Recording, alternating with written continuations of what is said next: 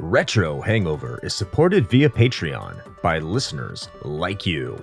We would especially like to thank patrons Lyle McCarnes, Ashton Ruby, Randall Quiggle, Tony G, Katie Quigg, Paul Romalo, Raging Demon, JC, Megan Caruso, Masked Llama, Andrew Liguori, Ozzy Garcia, Keith Gasper, and Diskai Mara. Your continued engagement and generous donations are deeply appreciated.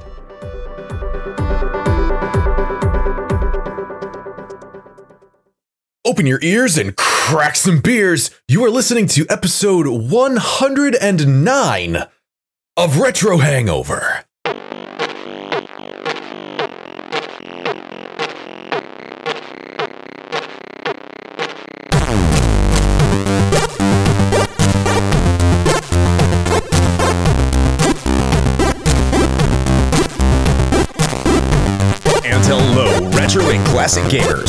Welcome to the podcast where we careen cruising caricatures causing creatures crashing considerably cautiously. This is episode 109 of Retro Hangover. I am your co-host, Chris Copleen, with special guest Eric from the Side Questing podcast. And as always, your host, Shane. Dick in a crate dragon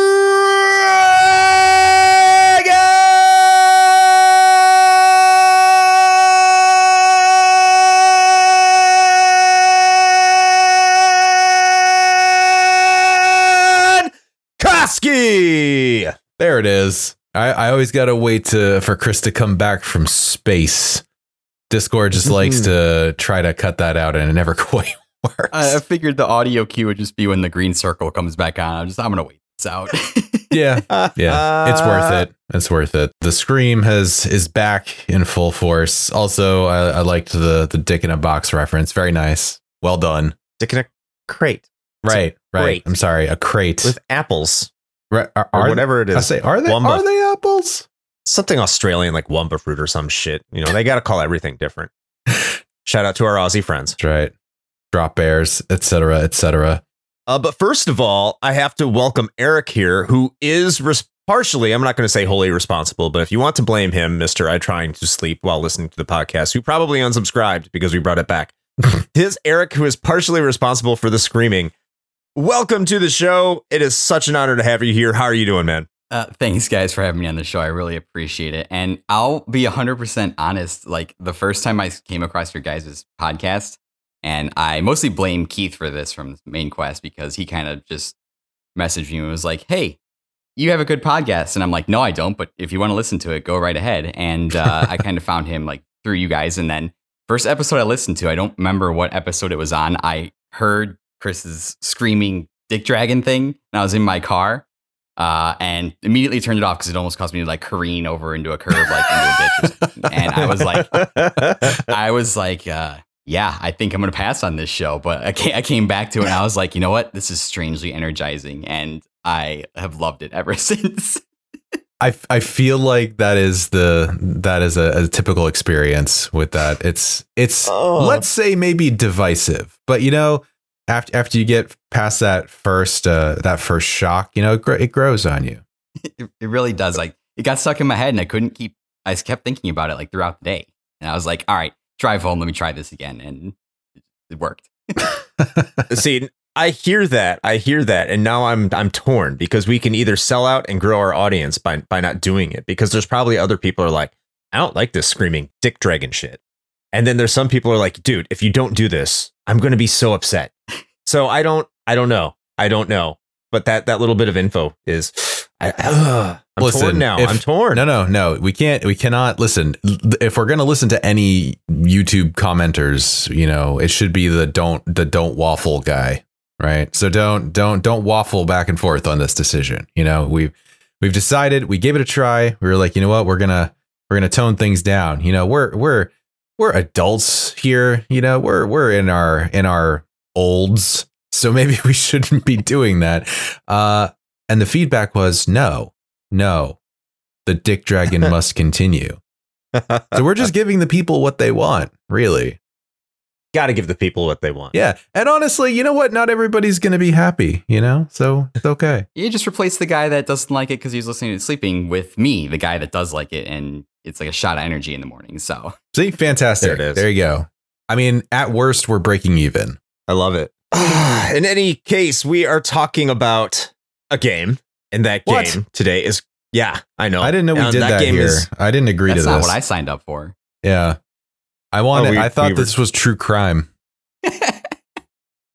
uh, yeah, it's it involves a dick in a crate and and them trying to find the dick. I feel weird asking you guys if you've had any crime in your area, but that's a normal question. Oh yeah, like totally. Like like a couple of years ago, we had a shootout because one of the houses in my neighborhood was not only making meth but was also a brothel, You were part of that and shootout? they. Look, I'm not here to talk about the past. He can neither confirm nor deny his involvement in the the the brothel Uh, meth I wouldn't want you to self-incriminate yourself, so that's fine. I'm just that's probably not a brothel I would want to be involved in. I, I have nothing against brothels, but I'm not going to be in a meth brothel. I Just just differentiating your business interests. did you feel that you needed to make sure that you weren't offending brothels? So It's a key demographic. you're like, I just wanted to be clear. I want to go on record as saying that I have nothing against brothels. I do have nothing against brothels. I know some very nice brothels. No comment. Got to make money somehow. Right. Hey, I don't give a shit. Go ahead, do what you got to do. Respect the hustle. Listen, if if Flash Dancers down the street wants to uh, sponsor us, please let us know. Solid gold is more reputable. That's probably true. Yeah. Uh, Wacko's has better food. Um, so before we talk about Crash Bandicoot and apparently strip clubs, Welcome to our strip club review podcast. fuck, we like to talk about the games we've been playing and what we've been up to. Eric from the Side Questing podcast, how about you start us off this week as our guest? What have you been up to, dude? Oh boy, uh, yeah. So I actually just yesterday morning finished up Horizon Zero Dawn. I've been playing that for probably like two or three months, way longer than I should have, just between in, between all the wedding stuff. Uh, and yeah, that's pretty good. They say it's one of the better games on PS4, and I I enjoyed it. I think the lesson of like robots becoming self aware and killing us all is strangely more relevant today than it was five years ago, especially with all like the metaverse stuff going on. True. The Zuckerbots. Exactly. Yeah, that was I. I said that earlier today. I was like, well, Mark Zuckerberg would make the robots, and then they would just kill us all after seeing all the stuff we post on the internet. That would be the main reason why. So, um, so I've been playing that, and then uh, I normally try to play two games at once. I play like a more modern game and then an older game. And so my older game that I've been playing alongside that is uh, Final Fantasy VIII, and Mm. that is my first time playing through Final Fantasy VIII. I've played seven and played nine. I kind of skipped over eight from that era, and uh, that's uh, that that's interesting. I don't know if you guys have done an episode on that. I didn't look far back in your catalog, but that's a that's really unique sandwich in between there between seven and nine. I'm not. I'm thinking I'm on disc three according to the save file on my Switch. I'm playing on the Switch. I'm a big fan of the way the junction system works. It's a super unique system that's not really found, or at least I haven't found in a lot of other RPGs. Uh, and it's just kind of interesting to see, especially because I have a big soft spot in my heart for Final Fantasy IX. It was the biggest, or like it was the first RPG I ever played, Hmm. and so it's interesting to kind of see. Like I knew seven predated it. It's just kind of interesting to see eight, the one that predates it. So that's what I've been playing. Nice. Yeah, Final Fantasy VIII is is a fan favorite of sorts in our Discord. Uh, when I say fan favorite, that doesn't mean everyone likes it. It's just a fan favorite discussion piece. Yeah, I was, I was gonna say, how are how, what are your feelings on uh, FF8, Chris? It's not a good game. Ah, okay. Just wanted to make sure. It's shit. All those fucking emo kids and their fucking amnesia demons that fucking give them magic powers and shit. Okay, right, but like you're holding back. Like, how do you really feel? We'll get to that some other day. Okay. I would love to. not really, because that means I'd have to play it. Oh, At least it's better than 12. I, I had a soft spot for twelve. I kind of like. Yeah, unfortunately, a lot of people do. Oh, I'm sorry. I already see how this this episode's gonna go. Eric's just like, uh, you know, I actually really have somewhere to be right now.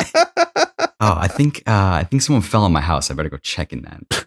Uh, yeah, my sink's on fire. BRB. Sorry. No, I, I mean it's I really like that era, so it's just kind of cool to kind of see them all side by side now and just really kind of see what they were doing. And I should have seen the warning signs because this these were the seven and eight were like the first two Nomura had his hands on, and uh, man, Hmm. should have seen that one coming. They actually came out on time too. That's a that's another weird. Yeah, the very weird thing. Again, before Nomura got his hands on them. Oh yeah. All right, Shane. How about yourself? Man, all right. Let me tell you about this game called Vampire Survivors. Hmm. Yeah. Uh, I, I'm not. I'm not gonna go too in depth on it because I actually do want to do a rapid fire review for our our patrons. But suffice to say, uh, it is a little heavily Castlevania inspired roguelike game um, with uh, pixel art and and all that jazz uh, that was recommended to me in our Discord by our uh, our lovely patron Randall. He is uh, our resident PC shill. So uh, he he recommended this, and he was like, "Hey, it's this thing that's in early access on Steam, and also it's like three dollars. So somebody should check it out." And I was like, "All right, I'll take it for a spin." And uh, man, that game's pretty good it's pretty good, uh, especially for being in early access. I, I've actually been spending way more time with that whole like just one more run mentality uh, than I Fuck think yes. I otherwise would have. So Good shit. Like we, that you streamed that on one of our Sunday streams, or our most recent Sunday streams, as we are recording this. yes, and it looked it looked interesting. I haven't given it a shot, but apparently the day after you played it, it became like the third most streamed game on Twitch or something like that. yeah. I mean, I like to think that I was the reason for that. You are a trendsetter, sir. I just looked it up because I had read about it, but uh, it says so. Yeah, two ninety nine on Steam, but it's free in the browser. So are you able to actually play it in the browser? Oh, I didn't even know about that. I just That, uh, I immediately spent three dollars on it. Maybe I should have looked at that I, first. this is just what this random article I looked up said. So I was just wondering if you played it and knew that. huh? No. Whoever gave you that recommendation should be fired then, Shane. Yeah, we need to talk to our our resident shill. Apparently, he's not doing his due diligence. But uh, Is three dollars really gonna make or break you though?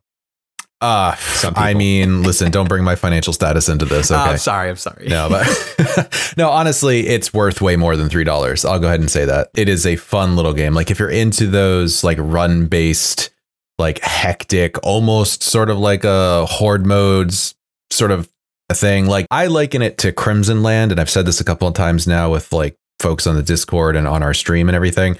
If you're old enough to know what the hell Crimsonland was, then you can probably draw some comparisons there, but it's very similar to that. So anyway, go check it out because it's a lot of fun and it's only three dollars and it can really only improve from here since it is an early access. So uh good time. Yeah. But uh, what about you, Chris? What what what's been keeping you busy? Uh, I'm still playing uh, Nobunaga's Am Pigskin for the PS2. Ah, and yes. I'm greatly enjoying that. Still playing as Northern Illinois. If you don't know what Nobunaga's and Pigskin is, you need to listen to the previous two episodes where I talk about this NCAA experience. Uh, other than that, I am playing a game called Bulk Slash for the Sega Saturn. And it's exciting to play this game because it just got a fan translation, I think released back in late December, early January to the general public. So I was able to put it on my little hard drive on my Saturn uh, for the optical disc emulator and play it. And the great thing about it is that you can beat it in under an hour. And it is just an absolute joy to play. I also intend on doing a rapid fire review of this game, but I mean, I'm already saying it's going to be positive. I'm just going to go into more details. But and look, if you have the ability to play Saturn games one way or another, however you may want to do it, it's definitely a game worth checking out. And I do encourage people to play it anyway you can, because apparently a this is a Japanese only game. Apparently, a complete in box copy of this game is like $190 Mm. And it's not worth that much, but it is a lot of fun. And I highly recommend you check it out. Awesome. You were way more succinct than me this time. I'm trying to be. I don't like I don't like making waffles. I just like eating them.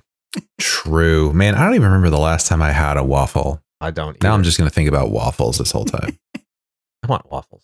Ah, well. Well, in any event, um, I don't think it has anything to do with waffles, so I don't even get like a good segue from that. I don't know. People put fruit on waffles sometimes, right? Maybe. Yeah, there you go. There's fruit in this game. Woo. There's your segue. Fantastic. We're talking about Crash Bandicoot today, in case you didn't know that from the title.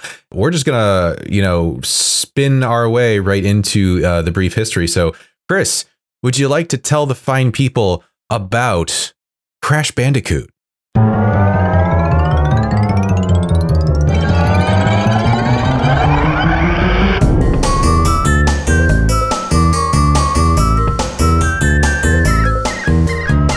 Gamer over the age of 30 probably remembers the age of mascot platformers.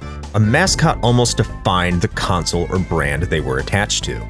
Mario with his family friendly persona for Nintendo, Sonic and his awesome tude for Sega, and Bubsy and his irritatingness and total incompetence for Accolade. Everyone seemed to have something, so it makes sense that people would look to Sony to establish a mascot of their own when they came into the market with the PlayStation in 1995. Sony had largely targeted the late teenager and early adult crowd for its first year with great success.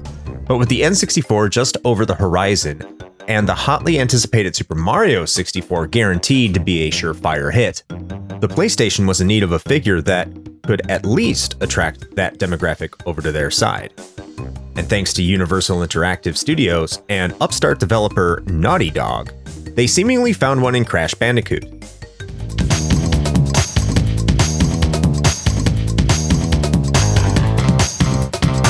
At the 1994 Consumer Electronics Show, Andy Gavin and Jason Rubin, the founders of Naughty Dog, were looking for a publisher of their soon to be well enough selling dumpster fire of a game, Way of the Warrior for the 3DO. Fortunately, a few publishers found their talent to be worthy enough to be invested into, and Naughty Dog ended up securing a deal with Universal Interactive to publish Way of the Warrior plus secure funding for three additional games with creative freedom. Noticing the recent trend of arcade favorites transitioning into polygonal 3D landscapes, Naughty Dog initially considered making a traditional beat 'em up incorporating the new graphical capabilities. However, they noticed that the mascot platformer genre still hadn't received a true 3D experience and decided to attempt to be pioneers in the effort. The team would look to many familiar entities for inspiration. At first, they looked to Donkey Kong Country as to how they would want the game to play. After getting a general idea for what they wanted, they saw their initial vision for a 3D platformer constantly being behind the character, this idea of how a 3D game would be played led to the working title of Sonic's Ass Game.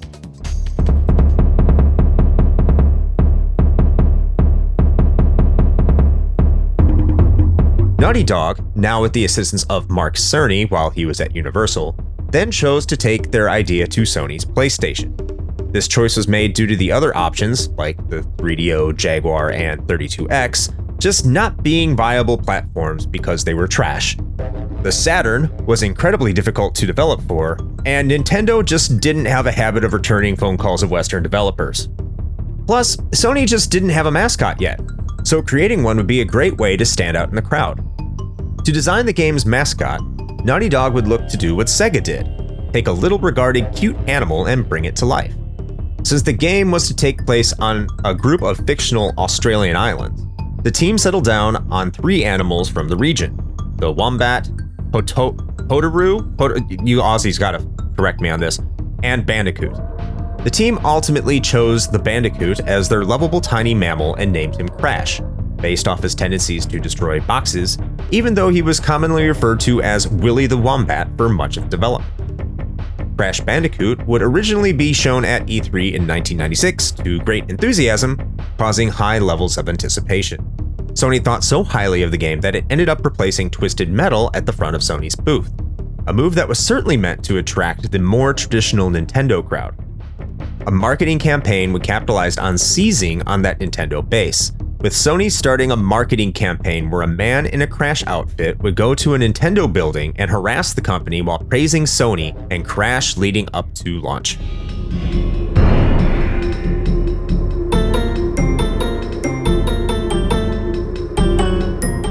Crash Bandicoot would release for the PlayStation on September 9, 1996 in North America, November 8th in Europe, and December 9th in Japan. Reviews were generally favorable, pointing to the game's graphical fidelity as its strength, with some publications awarding it as their game of the month. Others, while still positive on the game, pointing out its inconsistent difficulty and controls, as well as being disappointed in the lack of exploration and poorly placed save points.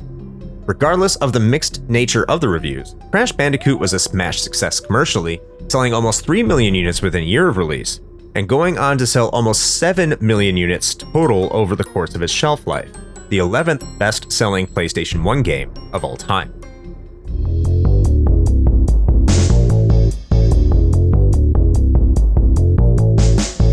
Crash would go on to receive two sequels on the PS1, as well as a kart racer before Naughty Dog would turn over the franchise to Traveller's Tales in 2001. As the character was never owned by Sony officially, Crash went on to be on almost every major console after the PS1 era up until 2010, despite losing the reputation of being a quality franchise. However, the durable Bandicoot did not stay down forever, with the original Crash Bandicoot and its two PS1 sequels receiving a remake in 2017 for then current gen consoles, and a retcon fourth installment in 2020. Currently, Crash Bandicoot will be owned by Microsoft via Activision, leading many to speculate over the future of the franchise. And that is your brief history of Crash Bandicoot.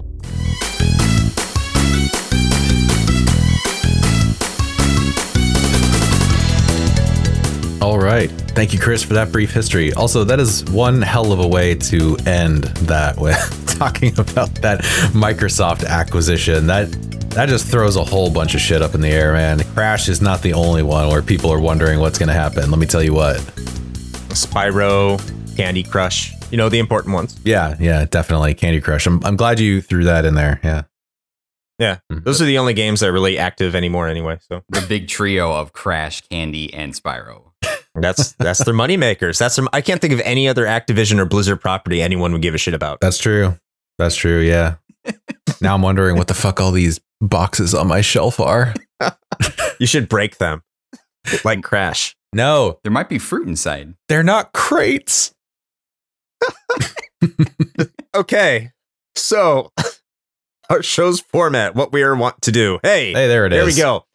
We talk about our personal history with this game. I think once again, Eric, I'm going to let you go first on this one uh, as our guest. So go ahead, let us know what's your personal history with Crash Bandicoot. Yeah, so I was born in 1991, and uh, around this time, I pretty much had a Super Nintendo, a, a PS1, and an N64, all kind of at the same time. So the years and like the different generations kind of get fuzzy for me around this time. Everything's kind of like just one homogenized. uh, My, my brain was potato back then when you're that young, so you, you don't really know. but I believe my father probably acquired our Super Nintendo and our PS1 under suspicious circumstances uh, because he worked for a company that did like you know the uh, the displays in the store. You'd stand at it and play video games while your parents shopped. He he did that, and so one day he came home with a PlayStation. Uh, again, probably acquired from said workplace, whether or not legally. Uh, I hope I'm not implicating my father on your podcast. That'd be terrible. Don't worry, I'm I'll call the feds. I have friends. yeah, right. 30 year old crime. And uh, so the PlayStation, uh, I- I remember it came with this demo disc, and on this demo disc was like 30 different games or a bunch. It had Tekken on there, it had Crash Bandicoot 1, it had some rally racing game I don't remember the name of, a bunch of different games. And I don't know whether or not that was the demo disc that was supposed to be like the in store, like what you would play in store. And I'm kind of disappointed that I have it because, or I don't have it anymore because it could probably be a collector's item. Uh, but that was my first experience with Crash. And uh, after playing the demo level, my young brain thought the rest of the game was on the demo disc. So after you'd get through the first level, it'd go to the box counting screen, and then it would just stop there. Nothing would happen. So I put the controller down and walk away for like three hours, just hoping that the rest of the game would load, which of course it wasn't going to. um, so after seeing how much I liked the game, I got Crash Bandicoot 2 Cortex Strikes Back for for Christmas or birthday one year and played two before I played one, and then we went back and got one retroactively. Yeah, that was kind of my experience with it. It was really my first foray into like 3D platforming because I never had Super Mario 64 for the Nintendo 64. And so that was really kind of like the first big 3D title that I remember uh, playing as a video game. And, you know, I enjoyed it at the time. And I don't really have the memories of how difficult that game is but after having go, gone back and played it, it's definitely a lot different than I remember it. And so that's kind of my personal history with the game. That's good stuff. Shane? Mine is far less interesting, so I'm glad that you're just sandwiching mine in between the two of you. okay, to me, Crash Bandicoot was always that just really weird PlayStation mascot that I saw on television and knew absolutely nothing about, but seemed like he was just trying like really hard to be cool and, and or like mildly offensive, which I think he achieved. I actually do remember those things of like him going and like harassing Nintendo, which I think at the time I found pretty amusing. So I guess job well done there. I had never actually played the game though before, uh, you know, very recently. Uh, oddly enough, my experience with the Crash franchise, I suppose, technically uh, started with their very recent mobile offering, uh, which is like an infinite runner full of the requisite shisty sort of microtransaction garbage. Um, so I checked that out for all of a couple of days and then uninstalled it. But it sure did look real nice. So that was, I guess, my entry point into into Crash Bandicoot, and then going back and and playing the the first game and being like, man, um, this uh this game does not give a fuck about your feelings. But we'll talk about that more in a little bit. but uh, but yeah, that's that's pretty much the extent of my experience with it. Forgot they did that mobile game. I totally forgot about that. Yeah. Oh, it's it's still out there. I didn't even know they did one. Good. Um, I guess. so anyone who's listened to the show for a while knows of the infamous three console Christmas. Ah, uh, yes. You don't know. I'm not going to get into it. You just ask me in social media. Please do. I'll, I'll, yeah. No.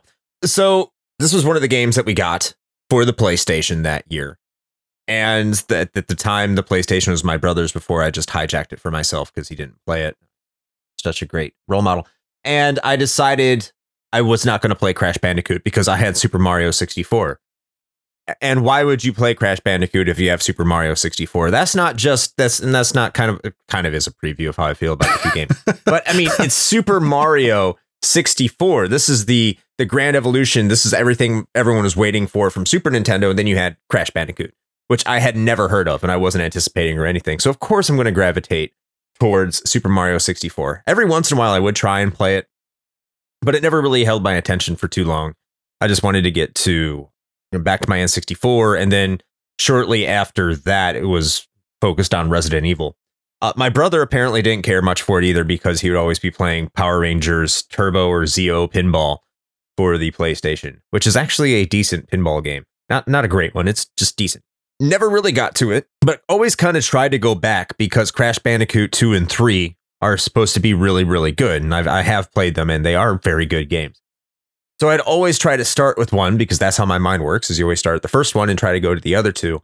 And it just it just never jived with me. And this isn't something that I haven't done over the years. I've always tried to go back and play Crash Bandicoot, the first one. And it's just something always just just rubs me the wrong way. So this for this episode was the first time I've actually sat down and played through the game in its entirety. So I, I think I can formulate the reasons I felt the way I did back then. And maybe I've changed my mind in some things. But uh, we shall see. We shall see. Say, will will we? I feel like you kind of just. Probably. I mean, we could probably just wrap this up right now. I feel like you kind of just got it right out there. Ah, uh, well, I'm sorry. You're gonna throw us a curveball. Is that what's gonna happen? I might. I might throw a curveball. You're gonna Shyamalan this. I don't know yet, but okay. we'll, we'll, get we'll get there when we get to the final thoughts. Okay. See, this is how we do things, people. We don't even know what's gonna happen. He's leaving it open ended in case something crazy happens. Yeah, you're establishing a nice plot twist and nice story elements just like a good story. Speaking of good stories, oh. I feel like a segue is coming. Speaking of good stories, Shane, what? What did you think of this game story? Because man, I I have a feeling you have some deep, deep, long, hard, rock solid thoughts on these. I sure do, Chris. Man, the power of boners is strong. That's the message of this game. Speaking of rock solid. Ugh! I mean, you know what? I'm sure the two of you might get into the more uh, n- nuanced parts of the plot, such as they are. But suffice to say, you know, the the the nefarious Doctor Neo Cortex is out there doing some weird genetic experiments on some animals, and uh, one of them happens to be a bandicoot who uh, goes goes kooky and is also like, hey, that other animal that you were experimenting uh, experimenting on uh, looks uh, pretty attractive. I'm I'm gonna go rescue her because boners, and that's that's the that's the plot. There you go, everybody. You're welcome. So an interesting thing about this plot Yes. is the the female bandicoot. Her name is Tawna. hmm Apparently, she's not in any other Crash Bandicoot games because one of the members, the mark, one of the someone from the marketing department at either Sony or Universal thought her design was too sexist and did not want her in any other games because she was just, you know, designed with like this this male gaze of just being a very hot anthropomorphic Tucker Carlson loving a design. Wow. She, well, okay, maybe not. She's not an Eminem. So they got rid of her, and also because they wanted to introduce a more younger character uh, to accompany uh, Crash for the Japanese market. Which you know, n- no comment there. It is Crash's sister, so you naughty, naughty people, just no, Oh no, Step Bandicoot. What are you No. doing? no, no. This reason is called Naughty Dog. yes, you could say it's raw. I I will not Look at this game. And essentially, this game, when you really, really break it down, yes, there is the boner energy of Crash wanting to go and bang this female Bandicoot. Uh, but essentially, it is it's Sonic the Hedgehog, wh- except Sonic wants to bang Amy instead of run away from her all the time.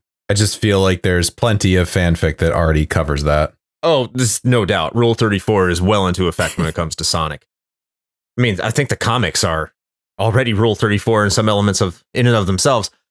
But when it comes to uh, this game, yeah, I mean, Dr. Neo Cortex is the enemy, and he transforms a bunch of animals to uh, essentially like world domination or some shit. And Crash Bandicoot, Crash is one of those animals that was, you know, morphed. So he just not has always been, he's not naturally been this anthropomorphic bandicoot guy wearing pants a little bit different than Sonic because Sonic was always Sonic.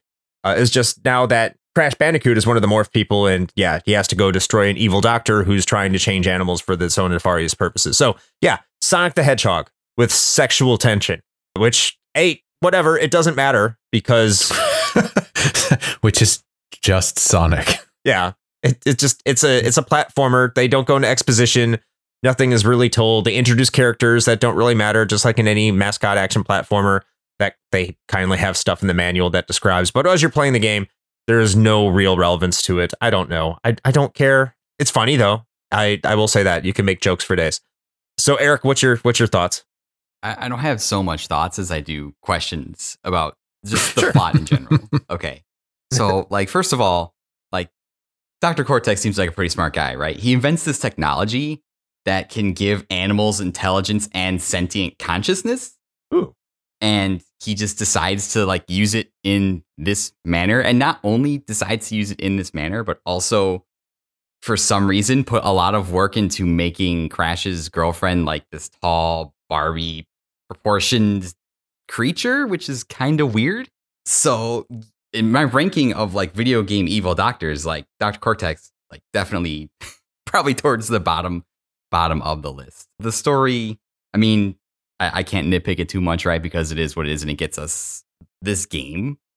But uh, again, that's a really impressive that if if that was invented today, I was just thinking if that technology was like invented today, right? Like that would be a really, really impressive invention. It'd be like, oh my God, we can make lions like stand upright and talk and think and like consciously decide to eat us instead of instinctually.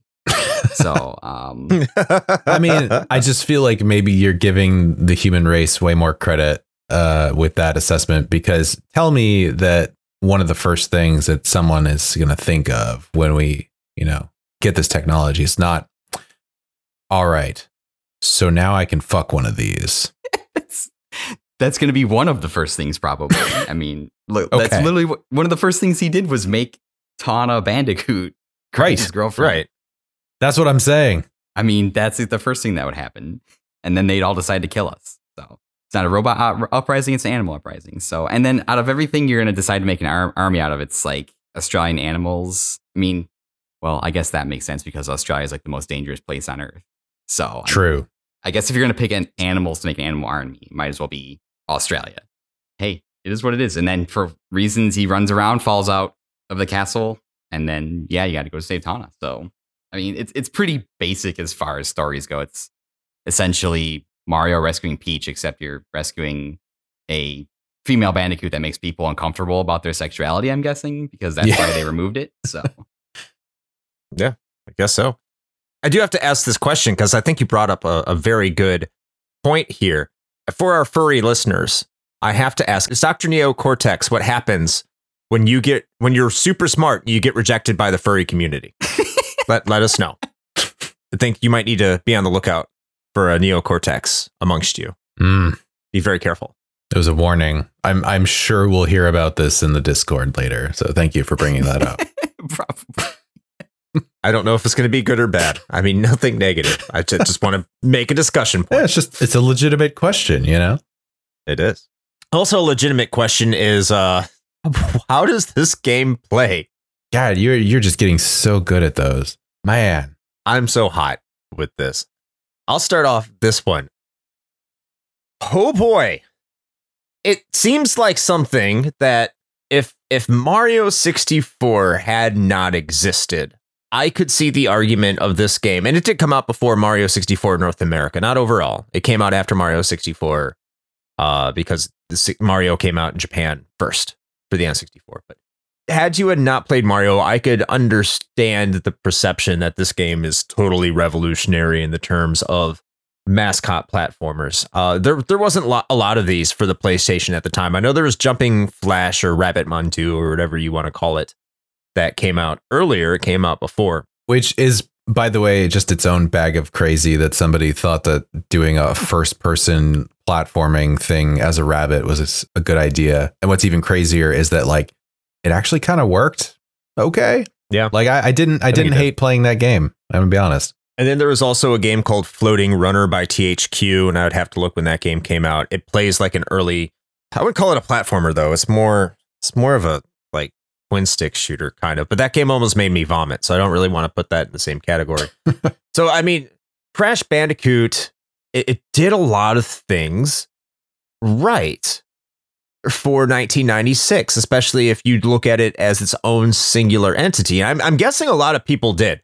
And this is a reason that this game is so finely remembered is because if you go back to 1996 and you had a PlayStation and you did not have an N64, you were not playing Mario 64. All you had was Crash Bandicoot.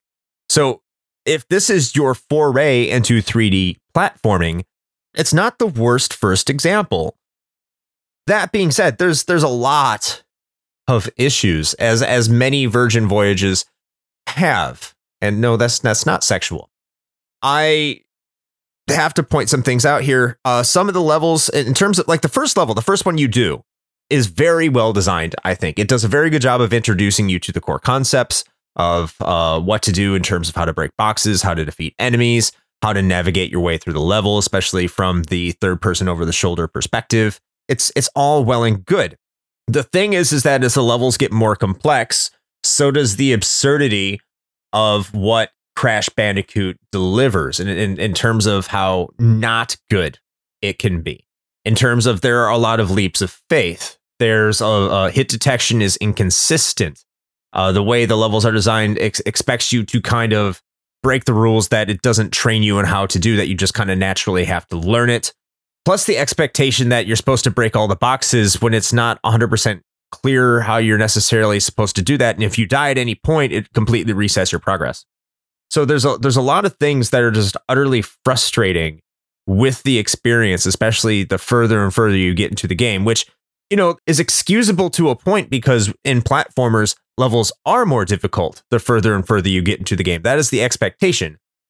But sometimes it's just like there is nowhere for me to go, uh, or the rules aren't quite established in terms of how I'm supposed to kill an enemy, all these kind of things, and it it kind of makes me feel all or all sorts of ways uh, about uh, where I am on it. That I'm I'm still not entirely sure if I like it. Because when you're jumping from platform to platform, sometimes it works, but sometimes it doesn't, especially when it wants you to go in and out of the game in terms of depth, or it switches between. You know what I mean is like sometimes it has 2D platforms, and sometimes you, it has you moving vertically, like uh, uh, up and down the screen as well. Which yeah, it's it's 3D. It's supposed to do that, but I don't think it makes that transition very well. And I know I'm starting to ramble, and I'll let someone else take it. So Eric, uh, how about you continue on here?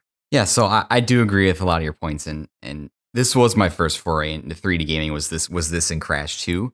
Um, but like you said, when you stack this aside Mario 64 and just at the time, like Mario 64's control scheme was so precise, uh, a lot of those issues really do start to come to the forefront, uh, especially in the later levels. And I found myself having a hard time judging a lot of those leaps of faith, judging the distance, especially when it was like a really, really dark level, like a temple level, or like a really bright level, like the road to nowhere, where it's just a bridge that you're running on. Uh, I did experience a lot, a lot of that, and especially with the hitbox detection too. And I don't know if you guys experience this, but I find that if I was like trying to make a jump and I was hitting like the edge, I would just kind of like slide off if I didn't fully land on the platform. I found myself. Yeah. Mm-hmm. Yeah. More often uh, than not. But on the flip side, like you said, that first level is really well designed. And especially kind of in the vertical sections when you get a good rhythm going, uh, the platforming can be fun. But like you said, in the later levels, you don't really have that rhythm just because there's so much like shipping thrown at you and you're trying to avoid stuff. You're having to jump in and out. And then uh, element of the gameplay I wanted to touch on too was the bosses. This game is difficult, but the bosses to me are just like an absolute joke. Like yes, basically like in three hits and then you're out. Like they don't really match with the rest of the difficulty of the game. I don't really know. It's just kind of like you should have bosses that kind of match that, and it's just really like, oh, the bosses do a repeating pattern, and you jump on them like Papu Papu just swings his thing around. You just jump on him three times and you kill him. Pinstripe Potoroo Potoroo, however you say that. I apologize to Australian listeners. uh, he literally just shoots his gun. You hide behind a chair and you just wait for him to be done. And then you just go up and hit him. So that's not really, I think, a fitting boss experience. I think they did better with the bosses later in the series, but just this first game, they're just way too easy. Even the final boss, Cortex, is relatively like not that difficult. Certainly one of the easier bosses. Agree. Yeah.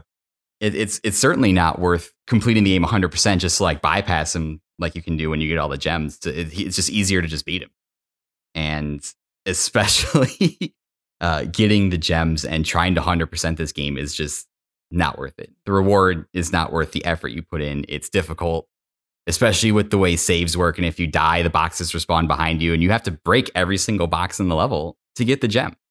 And it's just, it's not, it's not really worth it. Uh, I, I, saw that you wrote that it's just better to play this game and not try to 100% it. You'll have more, a better time. And I agree with that. Uh, all that being said, super simple control scheme. All it is is pretty much move, jump, and spin. Not a lot to think about there's a good experience in here, but it's it, it it's really mixed from level to level and just kind of from challenge to challenge. That's fair. Shane. Yeah, I'm going to go ahead and jump in, hopefully without echoing too much of what you both have already said. Uh, so, one thing that I did want to just make a note on, because I think this might have something to do with it, it was interesting that I found while looking through some information about this prior to the episode as well, that um, you were talking about how the the boss encounters seem to be like strangely, you know, like undertuned um comparatively to the rest of the game experience. And I would venture a guess to say that maybe part of that was because the bosses were kind of designed with a different purpose in mind first and then I think the encounter like design was com- like sort of came after the fact. Like because a lot of what the team at Naughty Dog uh, were doing with this was, you know, really for the first time. The the boss designs and stuff sort of were part of that same philosophy where, you know, specific ones like for example, like Ripper Roo, right?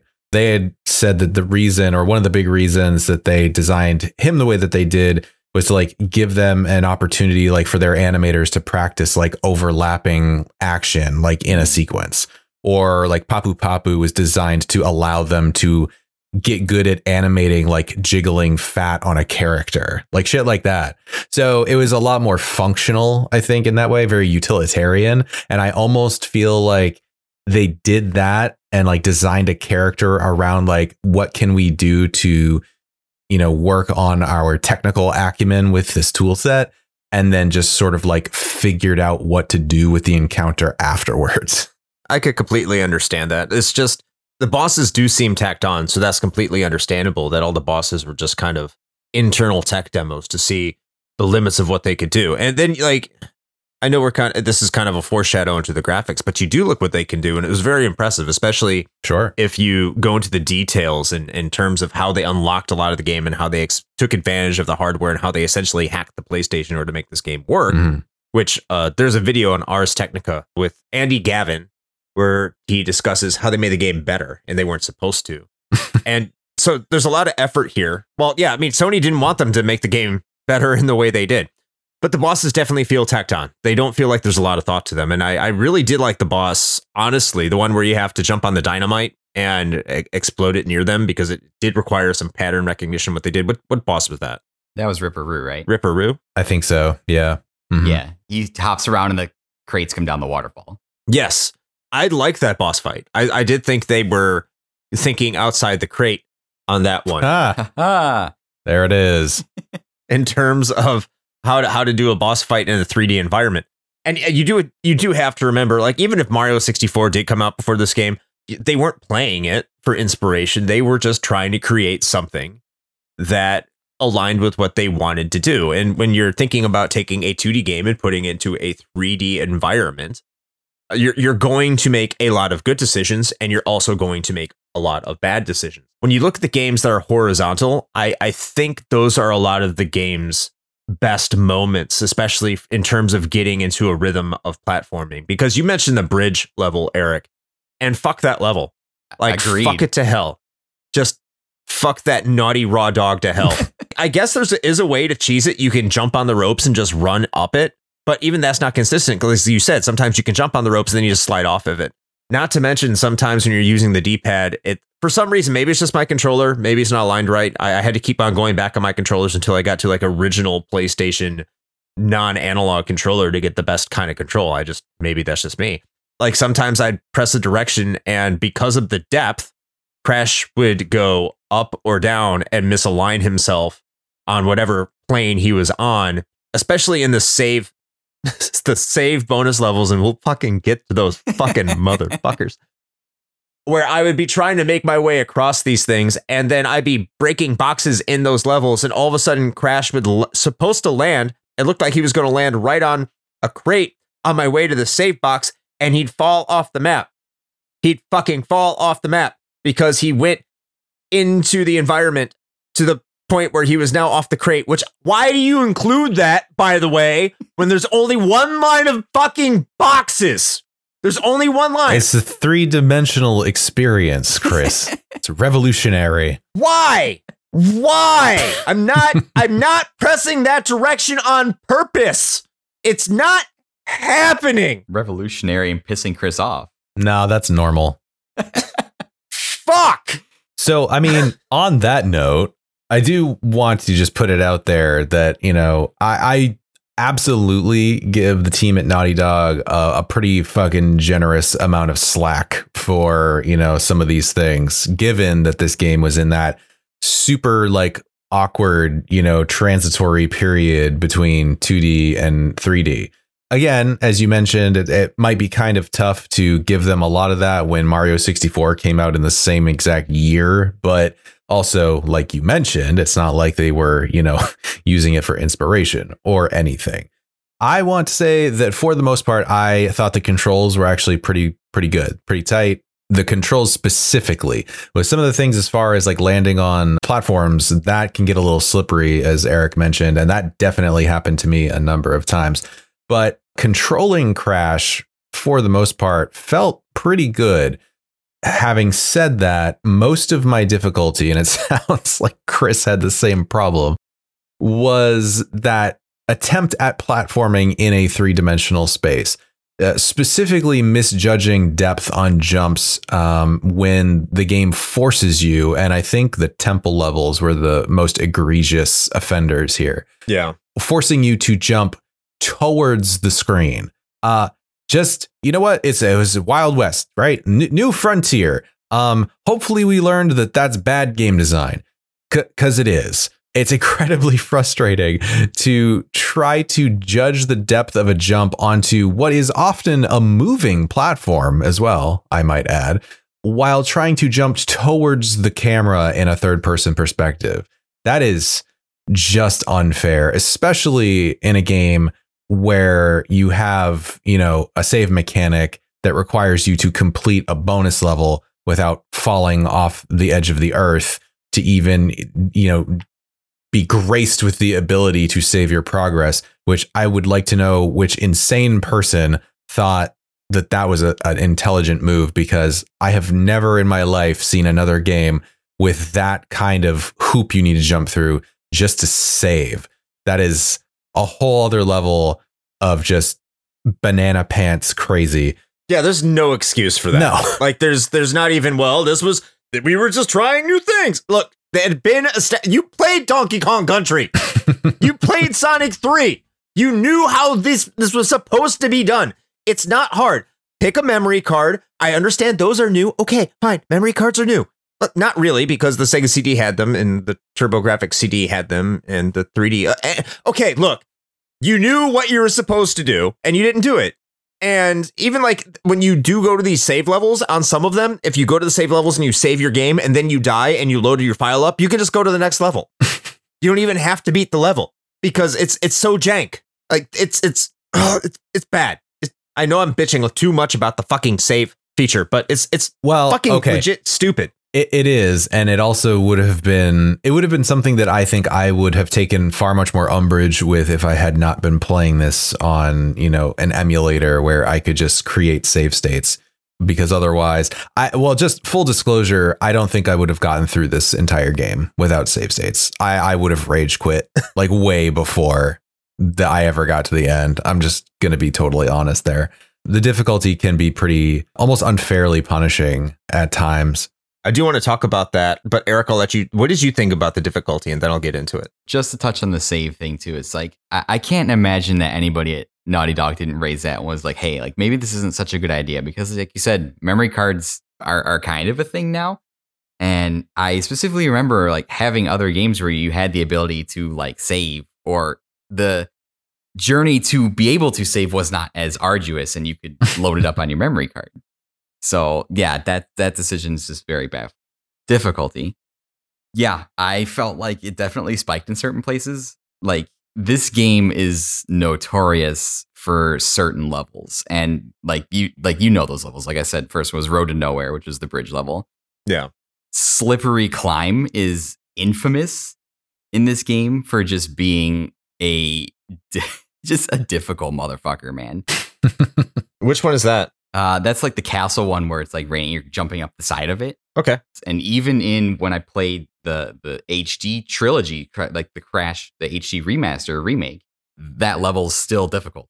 Yeah, at times controls are super tight, but of all the crashes, this is certainly the most difficult. I would say like two is the middle difficulty, three is by far the easiest. This one is they, they you could tell they were definitely figuring things out because the problems I have in this game definitely improve once you move to two and to three, uh, especially three. I feel like three, uh, they definitely just had a better time of balancing the difficulty and the level design. Yeah, for sure. And that and that's the thing, right? Is like there there are so many things about this game that were f- firsts in a lot of in a lot of regards, and so again, like I said, I'm trying to I'm trying to think of it in terms of 1996, right? Um, not in 2022 game design sensibilities, um, where it's really easy to necessarily just like shit on a lot of this stuff. You know, you have to think about what they were trying to tackle here, but the level design in a lot of places is is pretty pretty rough to the point where it just really comes down to pure trial and error which never feels good to a player like ever. No, no. But I think I think the the devs like recognize this right because I I I could not get this out of my head. that as I was going along, just the the bounty of extra lives that they foist Yes. upon you A in this game. And I'm just like, okay, they they knew. They knew. They're like, this is like their in-game apology of like, okay, yeah, we know this is like really rough. Um, so we're just gonna give you like 80 lives and just just just keep just keep plugging away, please. Thank you. So yeah, man, I don't know. It just it just doesn't and that's the thing is that what a lot of this comes down to is like though the controls themselves are pretty tight, especially on those 2D um sort of like well, mostly 2D horizontal levels, that part feels good, but the rest of it really doesn't and it's sometimes it's hard to quantify, but I've said this before on other podcasts where like a, a lot of what can make or break a game is how you how it makes you feel, how it feels to be experiencing it.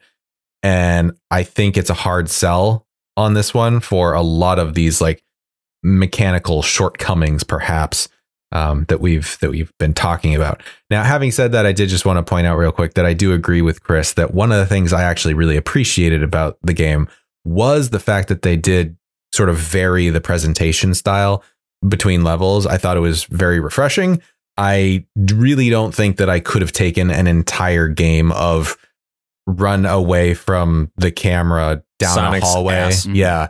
Ass cam for like eight hours. I don't think I could have done that.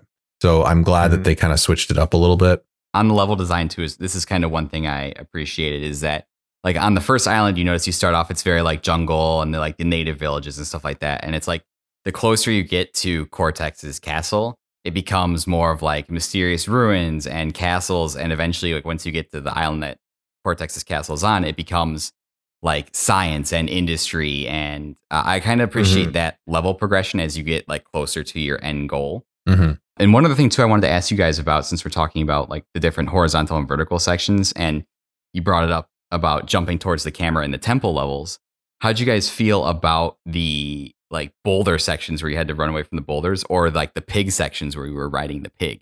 Okay. I'll go right the fuck ahead right now. Awesome. awesome. Um, I initially hated the shit out of those boulder levels, but strangely, I actually came to enjoy them. I thought I was going to straight up hate them, Mhm.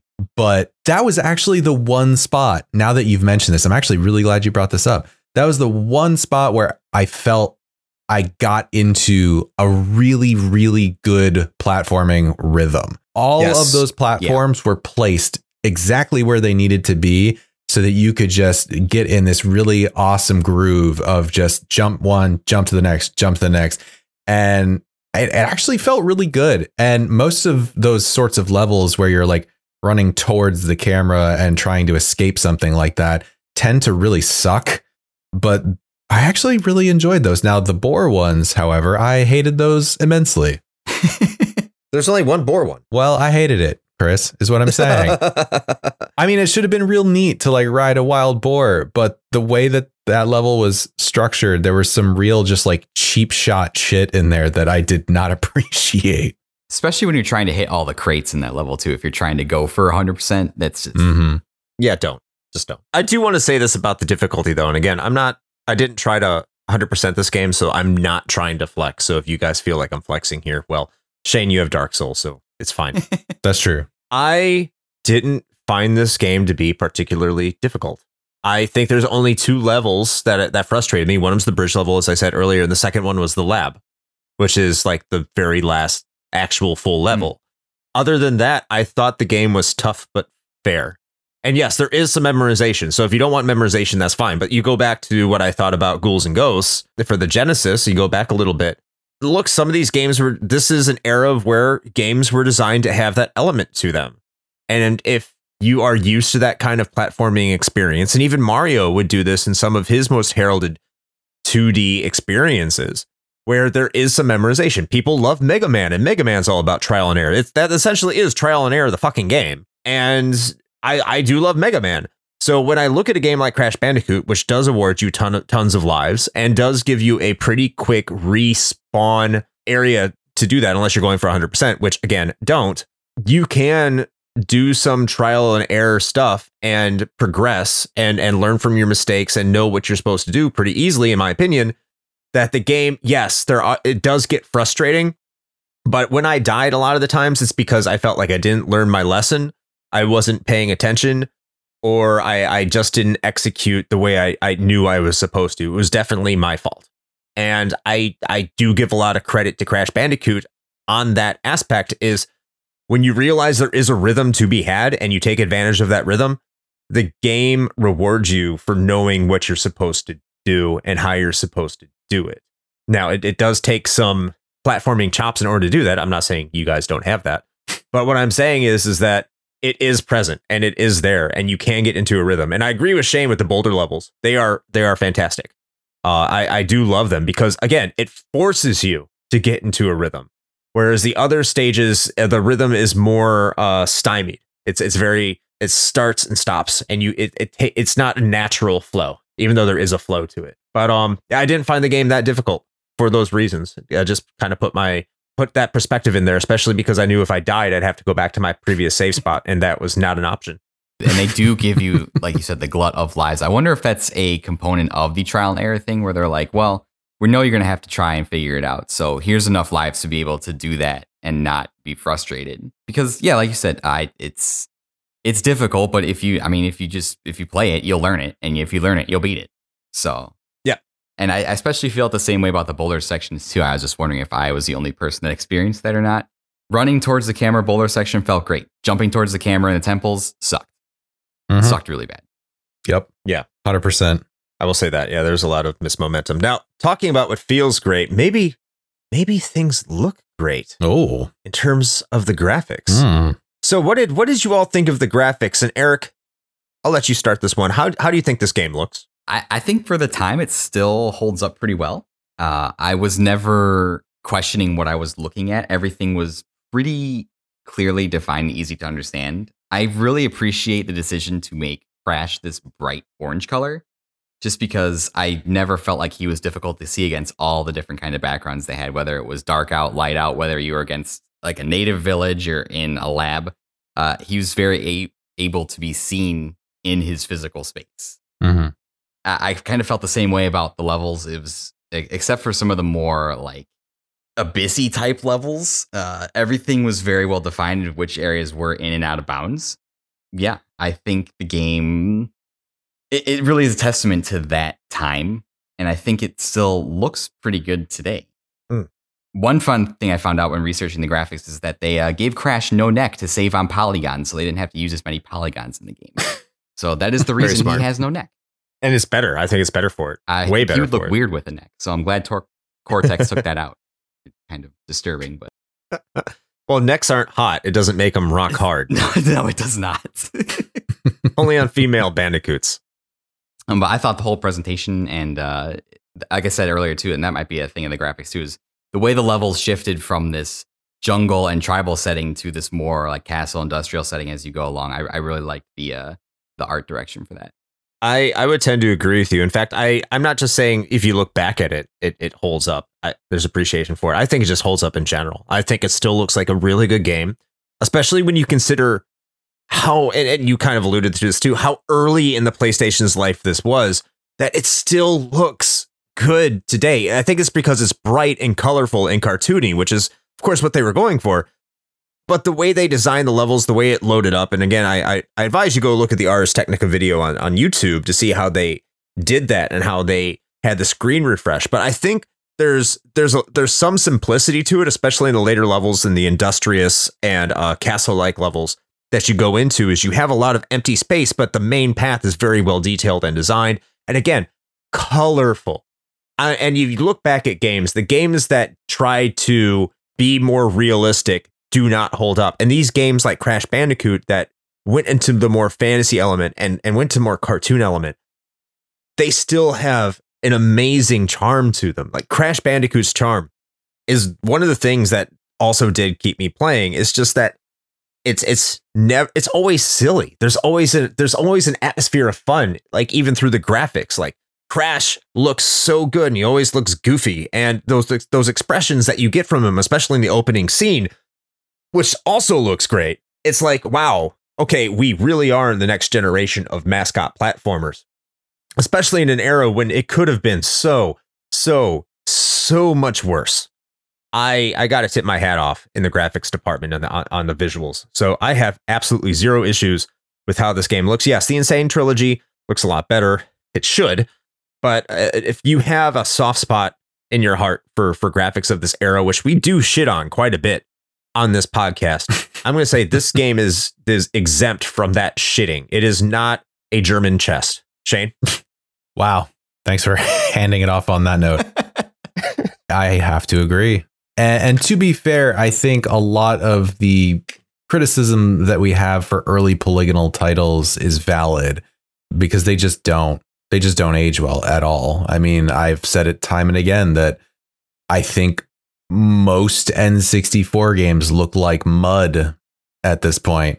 And but this one this one holds up and I think the, this this particular aspect of Crash Bandicoot, for all of the things and all of the reservations that I have about uh, some of the other, you know, things that went into this game, um, a lot of like the mechanics, as we were just talking about, I, I think the graphical presentation and the technical acumen that went into making this happen is worthy of praise. It really, really is.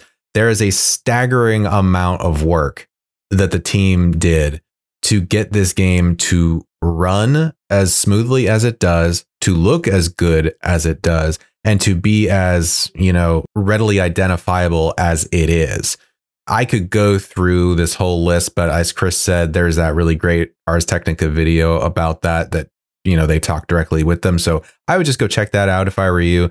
But you know, suffice to say, like these guys were sitting there writing their own homebrew programs to you know compress textures and you know doing different types of character rigging in order to make the characters more expressive. You know they were doing vertex animation instead of the more traditional like skeletal animation that a lot of other games were trying to do with uh, three-dimensional models. And as a result of that you get things like crash's face you know being so emotive um, when a lot of other characters simply were not like that.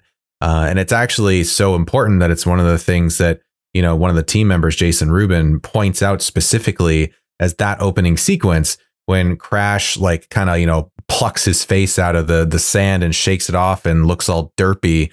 That basically sold him as a character because like no other 2D game could really do that and no other three-dimensional game in the time could pull off those sort of animations. And we look at it now and we're just like, uh, okay, yeah, I mean, he's a goofy bandicoot and it looks okay, I guess. But I really, really wanted to make sure that this was pointed out for those of you who are listening because I think that Naughty Dog and all of those folks that worked on this deserve all of the credit for making this game work as well as it does. I think you brought up a great point too, because uh, like you brought up the, the new in, N. Sane trilogy. And I've played, you know, the original trilogy plus CTR and the remakes as well. And this is still the way that I see Crash in my brain is from this PS1 era, just because the graphics and his design were so well. Like I just think that it's the same thing with Spyro too. I just mm-hmm. I think it was so well done.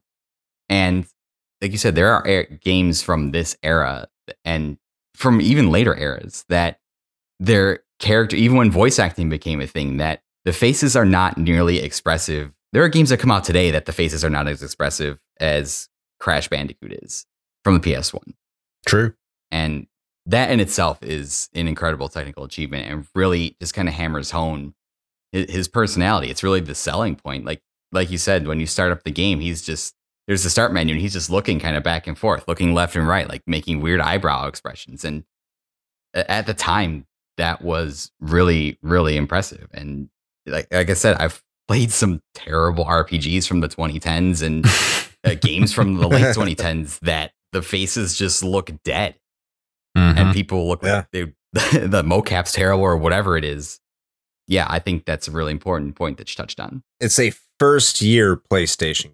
Yes. And it looks, it does not look like it. You could look at this and think that Crash Bandicoot if you knew nothing about Crash Bandicoot, you could think this was a late PlayStation game, and I would I wouldn't blame you in in the slightest, not at all. And the other two games look even better, and that all sounds good. Oh, But what we can really talk about is the sound oh, instead of just saying things sound good. So, so it's Shane, yeah. how about you talk about the sound design in this game? Uh, sure. I I dig it, man. Like I think the soundtrack is supremely appropriate for what you've got going on. It's like that very irreverent, you know, uh, flavor that it's got uh, matches our our our protagonist quite well.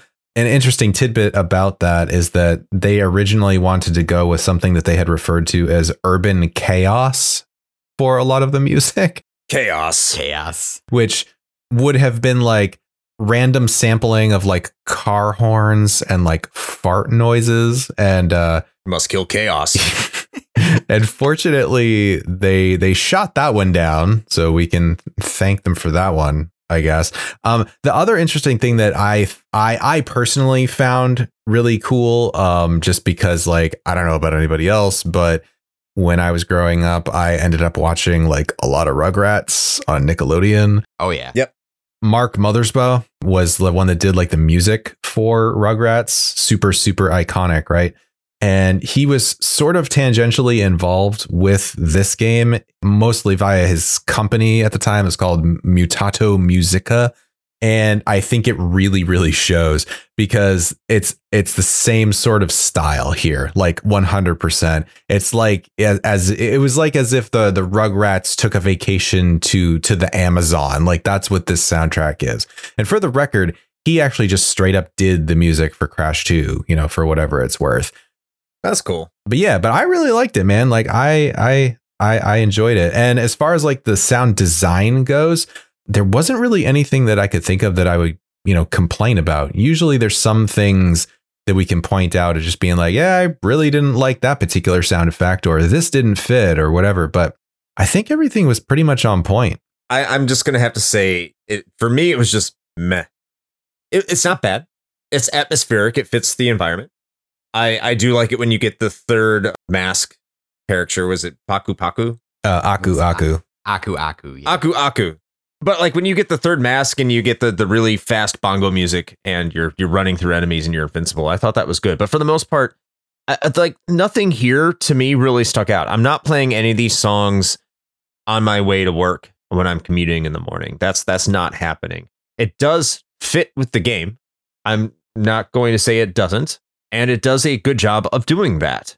Uh, But I'm not going to say it's outstanding. And that's same with the sound design itself. It it does exactly what it's supposed to do. It accomplishes what it does. So I guess in a sense, it's good because it does what it's supposed to. But I don't think it's any sort of monument of achievement like the graphics were. So I'm just gonna say it's it's meh for me. It's average. It's just it's there because it needs to be there and it's not offensive. So eh, hats off to it in that aspect that they accomplished not me ripping on it, but it's eh, it's there. How about you, Eric? First of all, maybe you should listen to a little bit on your commute to work because maybe your commute to work will be more zany then. I, I, I don't know. Oh There you go. No, I don't want that. Duval. yeah, commuting's already stressful enough. So first of all, I just want to shout out uh, the bongo drums player. He went hard on this soundtrack. He's just going, especially like you said, the Aku Aku theme. He was going nuts. And, and then the, the xylophone player too, or the steel drum, or whatever that instrument was that plays like the main themes. Mm. Yeah, those guys were going hard. But I, I would agree with you. It's not a soundtrack that I'm like listening to when I'm like doing chores around the house or working out or, or driving. It's it's just not. It's it's background music, and I think it serves its purpose. It's not not out of place. It's perfectly designed for the levels that it's in. To me, I felt like the sound direction was a lot better than the music, and the sounds were actually more what I remember more from the game than the music. I think the sounds are more iconic than the music. Definitely, like you know, I feel like Crash's spin is pretty recognizable by anybody that plays video games. Uh, like the ricochet when he hits somebody, the pitch of the boxes that goes up as you continually to, to jump on them, uh, the sound like that bonus sound level when you pick up a extra life. Yes. All that stuff was really good, and I feel like all of those I could hear those sound effects anywhere and know, oh yeah, like that that's Crash. Similar to how you can hear Mario's jump and know, oh yeah, that's that's Mario. That's just uh, I wouldn't say it's as iconic as Mario, but I think they nailed all the sound effects. No, I agree. I, I have the same feeling, and I spent a lot of time away from Crash, and I can still tell you what Crash's spin is. Like Crash's spin is Crash's spin. and those annoying box sounds as you're regretting life as you're trying to destroy all these Right. boxes. They are kind you know it's it's Crash Bandicoot. There's there's no doubt. Like even the dynamite sounds that count the countdown that they have for it. Oh yeah, Yeah, it's it's Crash, man. There's no right way around it. getting those Wumpa fruit, fruits too. That feels really good. The like the Yes. whatever that sound is. I'm sure that sounded terrible. Yes, you did. You did perfectly. Oh, no, that was I, yes. I can't do it That again on the spot spot. on, dude. I can't do it again. Yeah, that that was it. Like I'm like fuck. that was something I always like really remember. Definitely not jamming out to the soundtrack, but I will uh No. I'd rather jam out to the the sounds. All right, so we got some we got some additional information on this game before we wrap this up and give our final thoughts. There's a lot, a lot, a lot so much here. We've we've kind of talked about a lot of it, but this game is so well documented in terms of uh, where it went from soup to nuts that we're not going to cover all of it. I'm just going to say that right now, but uh, we're going to cover some of it. So Shane, how about you give a couple of a, a couple of miscellaneous facts about Crash Bandicoot that you found during our research for this episode? Sure. You already you already covered in the brief history the thing about them internally referring to it as Sonic's ass game. So we got that covered. Hooray. You know, didn't want to let that one go. Mhm. But the thing that I actually found interesting was just some of the regional changes uh, to it. So in the Japanese release, there were a couple of things that they altered. One, it has a lower difficulty, so I kind of feel like I probably wanted to play that version instead. Yeah. Also, they made some alterations to that ending animation um, when you finish a level and you inevitably did not get all of the boxes and they just crash on top of your head, no pun intended, um, to kind of visually actually punish you for not finding every single crate. Evidently, they had some test groups over there in Japan with some kids, and a lot of the kids were like actually really disturbed by Crash getting smashed on the head for their failures. So uh, they altered that, which I think was probably a, a solid change in retrospect. Yes.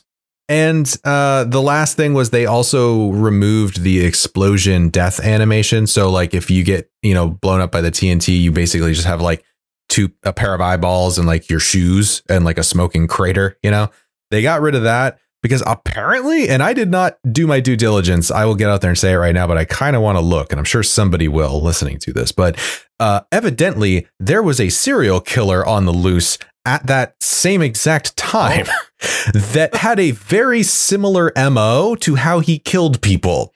Um, so apparently that's why they removed it from Crash Bandicoot of all the crazy th- reasons to do that. Wow. Yeah. So fun in air quotes fact, I guess, about that. Race serial killers. Uh, one of the things I wanted to bring up was at the 1996 E3 show, and I think because of this, you can kind of see why Naughty Dog went the way they did. Universal wanted to take complete credit Hmm. for Crash Bandicoot when they presented it because they knew they had a hit on their hands. There's you could look at this game and you could be like, okay, we're gonna it, even if it sucks, people are gonna come over to this. Like it's better than Bubsy. That's not hard. It's a low bar. very low bar. So they made this booth that just said, "Yes, it's Crash Bandicoot by Universal Interactive." And they told they told the creators of Naughty Dog not even to show up. They told them that they weren't needed and they were going to present everything to the point that Naughty Dog actually had to create flyers saying that they made the game and that pissed off the owner of Universal Interactive.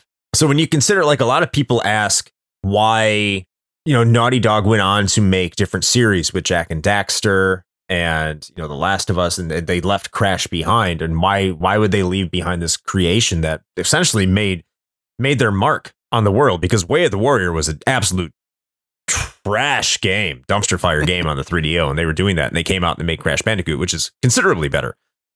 Uh, it's because Universal treated them like shit. so if you want to keep talented developers, major publishers, maybe you shouldn't treat them like shit. What? Just a word of advice. I know, wild concept. wow, that's really relevant today.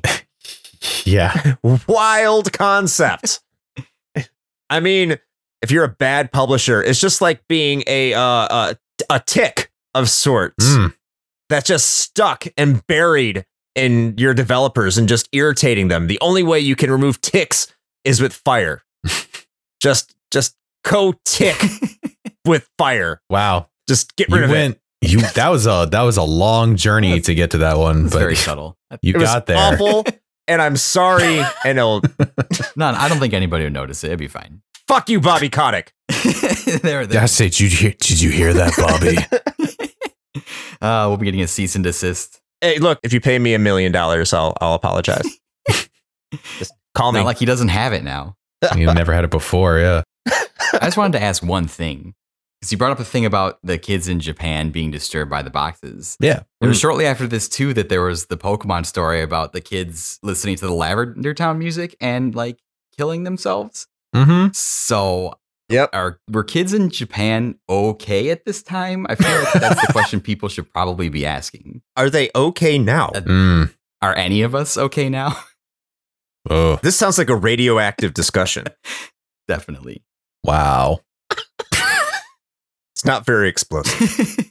Not like those TNT crates. Am I right? Oh, yeah. Trying to bring that back around, please. You also tied in the true crime Hey, there you go. as the serial killer. So there you go. And there it is. Yeah. Full circle. there you go. The the Japanese serial killer was blowing people up. We we made it. We Mm. eventually turned this into a true crime podcast. Congratulations, everybody. Yes. You have to do a follow up episode.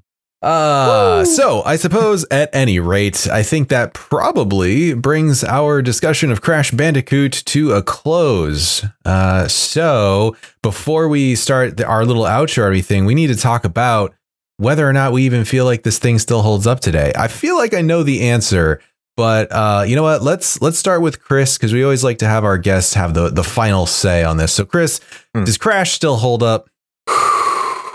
Okay. I- I'm not going to talk about credit where credit is due because that's that's not what we're talking about here. We're talking about should you play this game today. Right. And one of the things that I was thinking about when playing this game again, when I first booted it up and I was going through the game, is comparing it to other platformers because I think that's appropriate. I don't want to compare it to other 3D platformers necessarily. I mean, you you, you do kind of sort of have to, but at the at the same time, just platforms in general. So when I look at a game like Super Mario World on the Super Nintendo, uh, which which kind of redefined 2D platforming from Super Mario Brothers 3, which redefined it, which re, you know going back from the Mario franchise.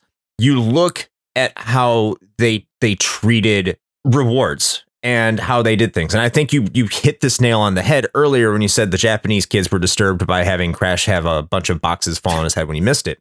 So in Mario, you have secrets. Secrets do exist. There are objectives that you can get, and they're well hidden. They're they're really very well designed through expert level design. The level design in Crash Bandicoot is not an expert level design. So when you get through the level and you're thinking, "Wow, I I did this in one life. I did this in one clear." Whew, I am so proud of myself. And the game tells you to go fuck yourself. it's essentially it's extremely discouraging. It's telling you that you suck even though you're you're still having a good time. And that's why I'm saying if you try to go through this game and complete it and, and do the best you can, there is a reward. If you're a sadist, then you you can do that because there is an advantage. There there is something there for you. But if you're not, like most game players, and you just want to play this game, there are moments where this gets into a very good natural flow. Where if you don't care about Crash getting bashed over the head with a bunch of boxes, or you just die enough through the level that you don't even see that because that's what happens, and you're just interested in a good platformer that still has enough elements from the 8 and 16 bit era, everything's here. I think one of the things with Crash Bandicoot that kind of distorts how a lot of people feel about it is they see the graphics, they see the presentation, and they associate it with more of a modern game because it is so well presented. However, it is made in 1996. It has the same difficulty level that you would get from a Donkey Kong Country or a Super Ghouls and Ghosts or a lot of other platformers. And when you take that into consideration, delivers on its merits. So I am going to say that this game barely holds up because it is not perfect, but it is within the realm of an old school platformer that lives up to the standards of what platformers were in 1996. And if you say, I want to play a game from this era, Crash Bandicoot delivers. And I think you can have a fun time with this game as long as you don't try to 100% it. Now, if you do, if you are, don't. It doesn't hold up. But if if you just want to play it, yes, it does hold up. Shane. Okay. Yeah. So I think you and I are m- mostly in agreement on this one. Sometimes we have very disparate opinions about things, and mostly that's just because one of us has a very personal attachment to it that we don't want to let go. Absolutely. But in this particular case, uh, I, I, think I kind of have to tend to agree. Really, the only thing that I will say though is I, it's. Mm, it, it's it's a rough one to just blanket say like yeah you should check it out i think the the real detractors for me that that stand out the most are the the trial and error aspects of the gameplay because it doesn't really matter how many lives the devs throw at you it's still frustrating it, it, it's just it feels bad and, some of the less than ideal level design is also going to leave you frustrated, especially coming at it with, you know, more modern sensibilities. And the save system is hot steaming garbage. So, with all that said, is it something that I think you should experience, especially if you're, you know, somebody who likes retro games or wants to sort of experience what these were like then? Uh, yes, but either just go i would just try out the N. Sane trilogy or if you're going to do the og because as we spent a lot of time talking about the the graphics are actually still really good especially for 1996 and being polygonal. That's totally valid. I would maybe not play it on original hardware if you don't want to have a potentially bad time I enjoyed my time with this game much more when I had more control over when I could save. Let's just let's just say that. So that would be my caveat that, that I think I would throw in there for it. But uh, Eric, how, how do you feel about this one? Well, for me personally, th- so this, like I said, was my 3D platforming introduction. I didn't play Mario 64 until much later. So when I think of the transition from kind of starting the transition from 2D to 3D, Crash is what I think of.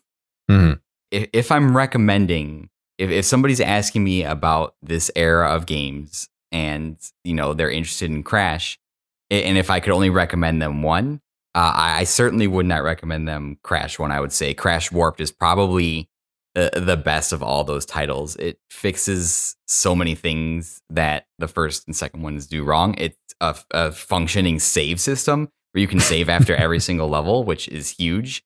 I, I think if you're really interested in like the history and stuff and want to experience that era, uh, I would say to just go back and play it just to experience it.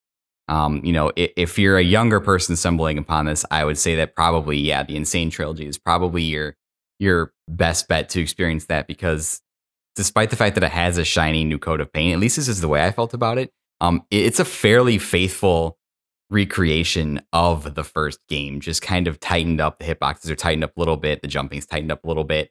Uh, the camera is not as unforgiving, but it can still have those difficult moments. So I would say a very, very, very, very light yes. Uh, if you don't care about continuity, just skip one and two and just play Crash Warped because I think that's the definitive Crash experience. But a very light yes. Just probably, like you guys said, not on original hardware because the saving sucks. All right. Well, there you have it a, lukewarm recommendation for Crash Bandicoot all around. now that's that's probably underserving it, but you know you guys heard, so make your own uh, make your own judgment calls on that one. Um, if actually, you know, honestly, if for nothing else, at least for me, this experience has made me want to go and try the other Crash games because I have heard uh, before and now from both of you that they are much better experiences. And so, you know what? I think that's a positive thing that, that came out of this. So there you go. Yeah, there you go. But at any rate, before we start talking about our little spiel, um, Eric, thank you so much for joining us on this episode. It has been a pleasure. We were so happy to have you here. I really appreciate you guys having me on. Uh, like I said, I don't normally, uh, my gaming experience tends to be a little bit more modern. So I, I was a little bit intimidated coming on because you guys just have so much knowledge about the retro space. I've, I've learned so much just from listening to you guys. Oh, thank you.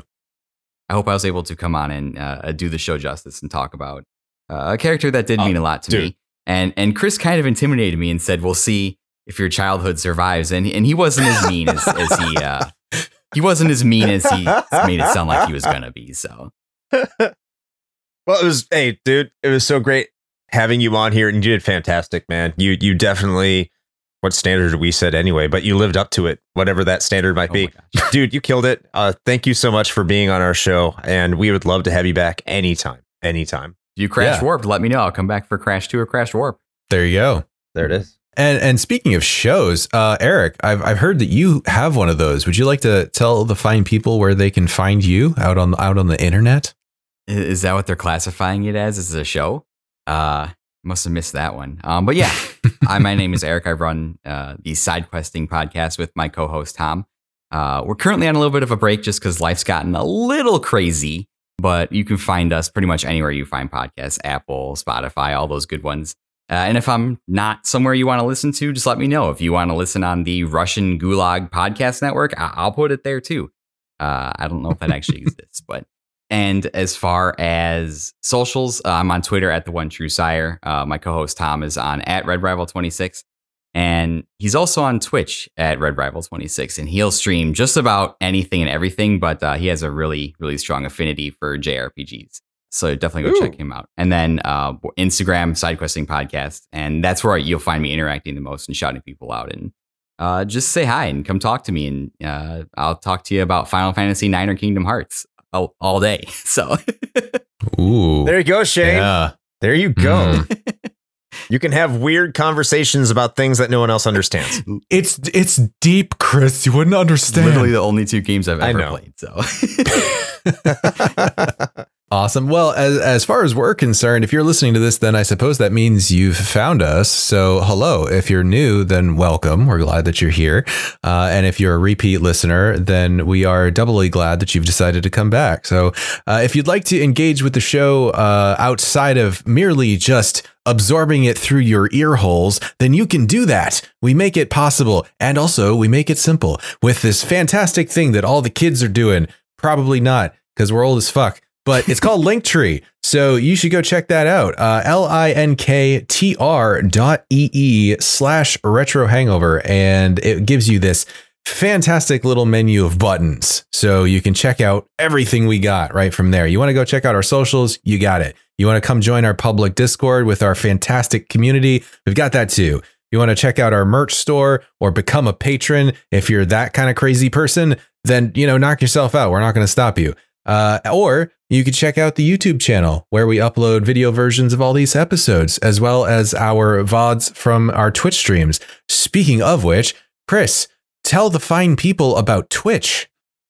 Twitch.tv slash retro hangover. If you go to that site on Sunday, Sunday, Sunday at 9 p.m. Eastern Time, you may be able to find a streaming experience that you've never had before, unless you've been there before. and you can see us playing a game of some sort while our amazing community joins us and they have phenomenal discussions about what's ever going on. Uh, I'm probably playing Lunar because that game takes forever, and Shane is probably saying playing something much more relevant and interesting. But you can join us there, and we will have a good time and good conversations at twitch.tv slash retro hangover on Sundays at 9 p.m. Eastern Time. Back to you, Shane. Beautiful. All right. Well, folks, with all of that being said, until next time. Play with your wet, Tawna thick joysticks.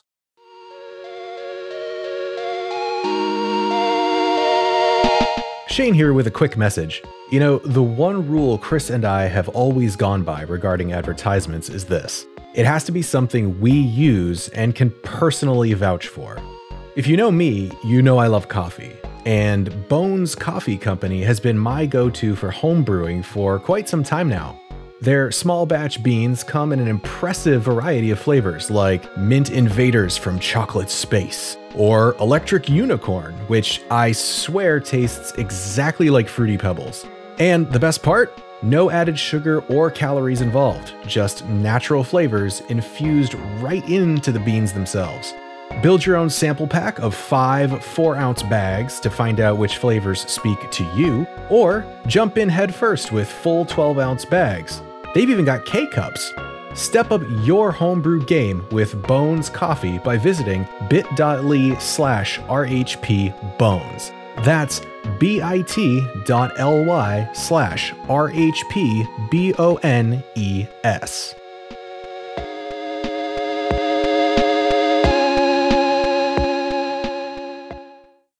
All right.